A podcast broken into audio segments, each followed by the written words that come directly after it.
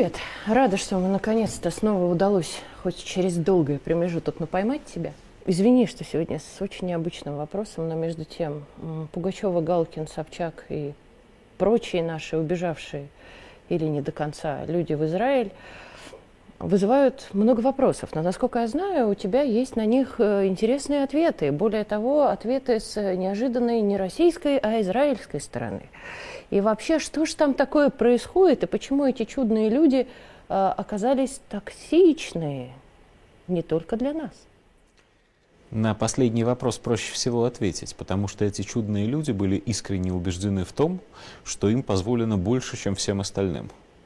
Как в знаменитом э, романе Оруэлла «Все животные равны, но некоторые равнее, чем другие».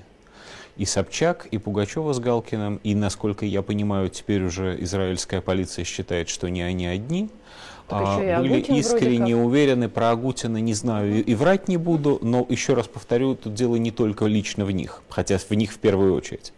Полагали, что в связи с тем, что они знаменитые и богатые, к ним не относятся те правила, которые прописаны в законах, не только российских, но и израильских. Что, собственно, произошло? За что сегодня чиновников миграционной службы, которые в Израиле отвечают за а, действие так называемого закона о возвращении, то есть, собственно, о законе, благодаря которому еврей по а, этническому происхождению может стать гражданином Израиля, почему эти люди оказались с решеткой? Потому что они взяли взятки. За что? За две вещи. Во-первых, за то, что они вышли на работу, а в неурочное время, вечером, после окончания рабочего дня, чтобы выдать документы этим замечательным людям, чтобы эти замечательные люди не попали под телекамеры израильских журналистов. С точки зрения Израиля, это крайне серьезное нарушение закона. Это совершенно не смешно, это не мелочь, а это неуважение к самому факту наличия в Израиле законодательства. Акцентирую. Да. Пугачёва и Собчак посадили нескольких несчастных евреев в тюрьму. Совершенно справедливо. Чиновников ведомства, которое, собственно, выдавало им документы. Что касается Собчак с Пугачёвой и Галкиным, это, насколько я понимаю, чуть менее понятно. То про нее понятно также, что она в нарушение, опять-таки, очень серьезного для Израиля закона, получила документ, который в Израиле называется «Даркон», и который ближе всего по смыслу к тому документу, который в России называется «Загранпаспорт». Дело в том, что в Израиле же как? Если еврей имеет право стать гражданином Израиля, то он, да, получает достаточно быстро документ, об этом свидетельствующий, но это временный документ. По сути, это временный документ, который совмещает в себе удостоверение личности, примерно то, что у нас называется прописка, ну и вообще документ, который предъявляется в Израиле, значит, по всякому случаю. Он называется Лессе-Пассе, и он временный, он выдается на пять лет. А вот по истечении пяти лет получается паспорт, с которым можно ездить за границу. Почему? Потому что Израиль э, считает, что если уж человек приехал и получает израильское гражданство, то он должен некоторое время прожить в стране и что-нибудь для страны полезное сделать. Он же теоретически для этого приехал. О, Господи, еще бы вот. У нас бы такое появилось. Да, это действительно закон, э, называется «И нам не худо бы перенять». И уважение к собственной стране, и к ее документам, и к тому, что если человек в качестве беженца ли, мигранта ли, спасаясь от какой-то опасности за границей, приезжает, то он, очевидно, становится очень стране коротко, чем-то обязан. Да, очень коротко. Получается, что, опять же, акцентирую. А ей Даркон выдали сразу, вот, вот и все. Во-первых, сразу, а во-вторых, еще раз, чтобы получить этот чудесный документ, человек должен не только прожить, но и, не дай бог, никак не нагрешить и ничего не нарушить. Разумеет. Ну, не то чтобы совсем ничего не нарушить, наверное, улицу в неположенном месте перейти не страшно, и, вот, но, во всяком случае, но во всяком случае, он должен соблюдать законодательство страны, и он должен стране неким образом быть полезен. Но, во всяком случае, в этом смысл этого закона. Понятно, что бывают, э, ну, люди бывают разные, бывают люди, которые остаются безработными, бывают люди, которые приезжают в Израиль и не учат язык, хотя Израиль достаточно строго за этим следит. Все на свете бывает.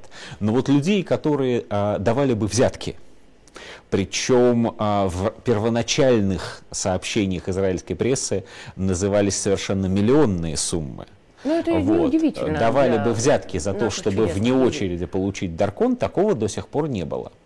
Это страшный позор, конечно, для израильской системы, А, вот для самого израильского миграционного законодательства, для тех людей, которые этим занимаются.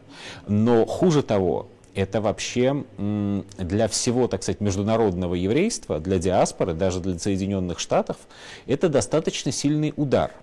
Потому что до сих пор считалось, что Израиль — это такая крепость, которую э, все прогрессивное человечество, Организация Объединенных Наций, в том числе и Россия, кстати, устроили для евреев, чтобы они впредь оставались в безопасности, чтобы у них было все как у людей, свое национальное государство с твердым и исполняемым законодательством. Да, конечно, преступники встречаются во всякой нации, бла-бла-бла, все эти рассуждения, но в целом Израиль — это должна была быть такая витрина соблюдение всех тех законов, которые по отношению к евреям не соблюдались. Ну, как русские. Э, ну, вот, да, вот да. как русские, э, при всем моем уважении. Но, но ведь нет же. И тут появляются люди, которые нарушают сразу все. Потому что, что, собственно, произошло с Пугачёвой-то с Галкиным? Ну, на минуточку, они крещенные. Именно, именно. Справедлив ли израильский закон или нет, это закон другой страны, вот этой, он такой. Если ты приезжаешь в эту страну, то очевидным образом ты соглашаешься, живя там, соблюдать законы этой страны. Ну, раз тебе нравится там жить, логика же именно такова. Израиль довольно четко определяет, кто является евреем, а кто нет. В частности, если человек перешел в христианство, то он таким образом отказывается быть евреем. Если вы хвастаетесь тем, что вы венчались в церкви, вот э, не обсуждаем, неважно, в Драгуле, да, справедливо, несправедливо, как это происходило. Да? Если вы этим хвастаетесь публично, то вы таким образом сообщаете, что вы больше не являетесь евреем и, соответственно, не имеете права на то, чтобы стать э, гражданином Израиля.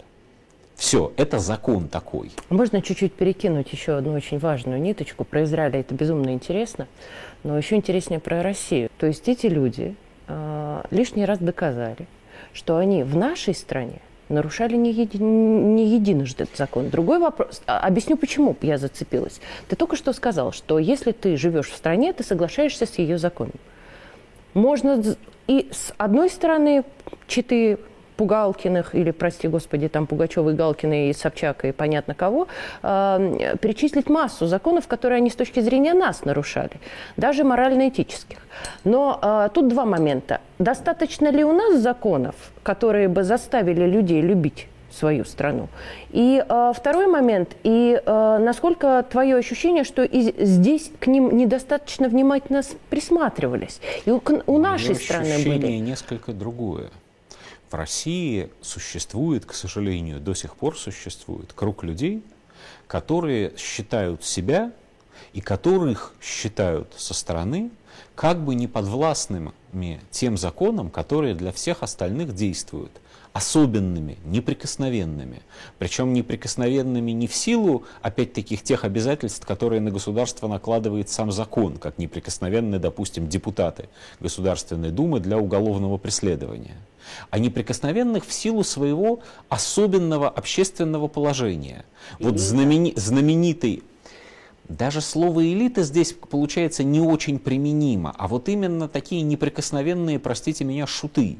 Эстрадные исполнители, которые получают очень большие гонорары, пользуются очень большой известностью, и в силу этого почему-то а оказываются на особом положении по отношению к любому социальному институту. Или даже не эстрадные исполнители, а звезды, так сказать, вообще, свет, светские персоны. Как вот госпожа Собчак, к примеру. Причем госпожа Собчак же, я не люблю термин «токсичный», потому что он, во-первых, заимствованный, во-вторых, не вполне понятно, что означает. Но госпожа Собчак же попала, получается, в, ну, скажем так, в похожие ситуации почти одновременно в России и Израиле. В России оказались за решеткой по очень серьезному обвинению ее, как она сама выражается, молодые сотрудники, которые подверглись обвинению в вымогательстве, работая в ее телеграм-канале. В Израиле, ну, по ее вине или по ее незнанию, я тоже не хочу под иск с ее стороны попасть, вот, но в связи с ее деятельностью, скажем так, оказались за решеткой чиновники, которые выдавали ей документ, да, в нарушение существующих норм и правил. Вот. А сама, значит, как та попрыгунья-стрекоза совершенно... Вот, находясь в полной безопасности, где-то путешествует по миру, вот, и, по-видимому, не собирается э, нести никакой ответственности. Во всяком случае, сделает все, чтобы этой ответственности избежать. Вот же что происходит. В Израиле же, и все-таки вернусь к Израилю, они же попали в ситуацию совершенно жуткого скандала в том смысле, что они теперь вынуждены решать не только судьбу людей, которые взятки брали, это само по себе понятно. Они вынуждены решать вопрос о том, а не отобрать ли гражданство у людей, которых они же сами признали евреями, вот. и, и, и, и, и которые на самом-то деле это, этого права не имели. Это на самом деле очень тяжелая проблема, это прям правительственный кризис. В очередной раз нас вынуждены попросить, потому что начинается другая съемка. Ну, спасибо огромное. Весь в твоем распоряжении, да, договорились всегда. Договорились, до встречи. Да.